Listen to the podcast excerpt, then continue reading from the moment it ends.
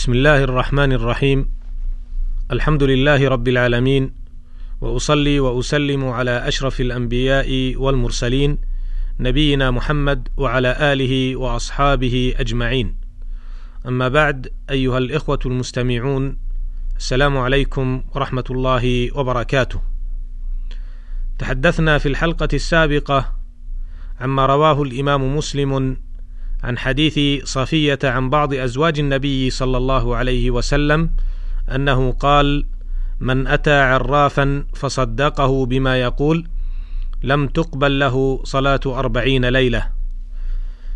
وقد أكملنا مسائل هذا الحديث وما يتعلق به من وقفات فعرفنا المراد بالطيرة والهامة وصفر كما عرفنا معنى قوله صلى الله عليه وسلم لا عدوى ولا طيرة ولا هامة ولا صفر وفر من المجذوم فرارك من الأسد. كما عرفنا بعض الآثار السلبية والأضرار الخطيرة من متابعة الكهان والعرافين وإتيانهم والتعلق بأوهامهم على الفرد والمجتمع. واليوم في هذه الحلقة نعرض حديثا آخر ذلكم هو ما رواه الشيخان في صحيحيهما عن أبي عبد الله النعمان بن بشير رضي الله تعالى عنهما أنه قال سمعت رسول الله صلى الله عليه وسلم يقول إن الحلال بين وإن الحرام بين وبينهما أمور مشتبهات لا يعلمهن كثير من الناس فمن اتقى الشبهات فقد استبرأ لدينه وعرضه. ومن وقع في الشبهات وقع في الحرام كالراعي يرعى حول الحمى يوشك أن يرتعى فيه. ألا وإن لكل ملك حمى ألا وإن حمى الله محارمه. ألا وإن في الجسد مضغة إذا صلحت صلح الجسد كله وإذا فسدت فسد الجسد كله ألا وهي القلب.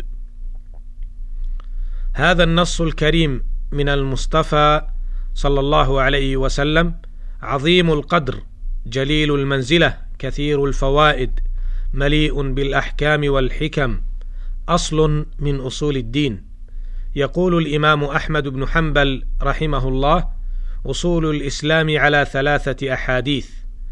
حديث عمر إنما الأعمال بالنيات. وحديث عائشة من أحدث في أمرنا هذا ما ليس منه فهو رد. وحديث النعمان بن بشير الحلال بين والحرام بين. وعن وعن إسحاق بن راهوية رحمه الله قال أربعة أحاديث هي من أصول الدين وذكر منها حديث الحلال بين والحرام بين. أي هذا الحديث. ونحاول في هذه الحلقة أن نقف على فقه هذا الحديث وأن نلخص مسائله في الآتي. الأولى قوله صلى الله عليه وسلم إن الحلال بين وإن الحرام بين وبينهما أمور مشتبهات لا يعلمهن كثير من الناس. معنى ذلك إن الحلال المحض بين لا اشتباه فيه وكذلك الحرام المحض ولكن بين الأمرين أمور تشتبه على كثير من الناس هل هي من الحلال أم من الحرام؟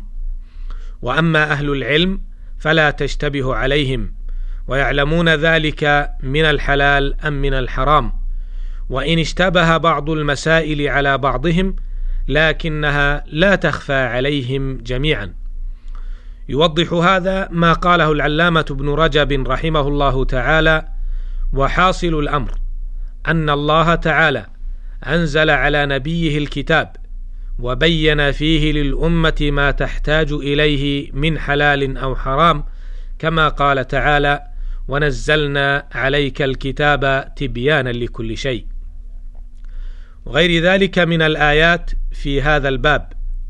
ووكل سبحانه وتعالى بيان ما أشكل من التنزيل إلى الرسول صلى الله عليه وسلم كما قال جل وعلا وأنزلنا إليك الذكر لتبين للناس ما نزل إليهم. وما قبض رسول الله صلى الله عليه وسلم حتى أكمل له ولأمته الدين. ولهذا أنزل عليه بعرفة اليوم أكملت لكم دينكم وأتممت عليكم نعمتي ورضيت لكم الإسلام دينا. قال أبو ذر رضي الله عنه توفي رسول الله صلى الله عليه وسلم وما طائر يحرك جناحيه في السماء الا وقد ذكر لنا منه علما. ثم قال اي ابن رجب رحمه الله وفي الجمله ما ترك الله تعالى ورسوله صلى الله عليه وسلم حلالا الا مبينا ولا حراما الا مبينا. لكن بعضه اظهر بيانا. لكن بعضه اظهر بيانا من بعض فما ظهر بيانه؟ واشتهر وعلم من الدين بالضرورة من ذلك لم يبق فيه شك ولا يعذر أحد بجهله في بلد يظهر فيه الإسلام. وما كان بيانه دون ذلك فمنه ما يشتهر بين حملة الشريعة خاصة ومنه ما لا يشتهر بين حملة الشريعة أيضا فاختلفوا في تحليله وتحريمه لكن مع هذا لا بد في الأمة من عالم يوافق قوله الحق فيكون هو العالم بهذا الحكم وغيره لا يكون عالما به ومشتبها عليه فإن هذه الأمة لا تجتمع على ضلالة ولا يظهر أهل باطلها على أهل الحق فيها فلا يكون الحق مهجورا غير معمول به في جميع الأمصار والأعصار. ولهذا قال صلى الله عليه وسلم لا يعلمهن كثير من الناس فدل على أن من الناس من يعلمها وإنما هي مشتبهة على من لم يعلمها وليست مشتبهة في نفس الأمر فهذا هو السبب المقتضي لاشتباه بعض الأشياء على كثير من العلماء.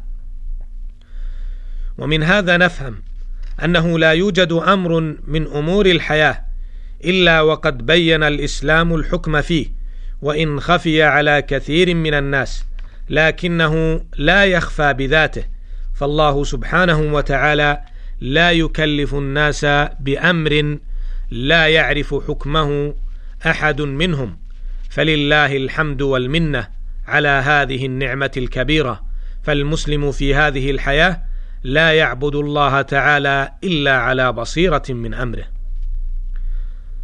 المسألة الثانية قوله صلى الله عليه وسلم فمن اتقى الشبهات فقد استبرأ لدينه وعرضه ومن وقع في الشبهات وقع في الحرام. في هذه الجملة يرسم لنا الرسول صلى الله عليه وسلم منهج التعامل في الأمور الثلاثة كلها ويبين لنا كيفية العمل تجاهها. فالحلال بين لا اشتباه فيه فيعمل به والحرام بين لا اشتباه فيه فيجتنب ويترك. أما ما كان مشتبها غير متضح للفرد أهو من الحلال أم من الحرام؟ فهنا قد بين لنا الرسول صلى الله عليه وسلم المنهج الذي ينبغي أن يتبع والآخر الذي ينبغي أن يترك فالواجب على المسلم أن يجتنب ما كان مشتبها وحينئذ يستبرئ لدينه وعرضه أي يطلب البراءة لدينه وعرضه من النقص والشين والخلل فسلم دينه من النقص وعرضه من القدح. أما الشخص الآخر الذي وقع في هذا المشتبه فبين الرسول صلى الله عليه وسلم أنه وقع في الحرام.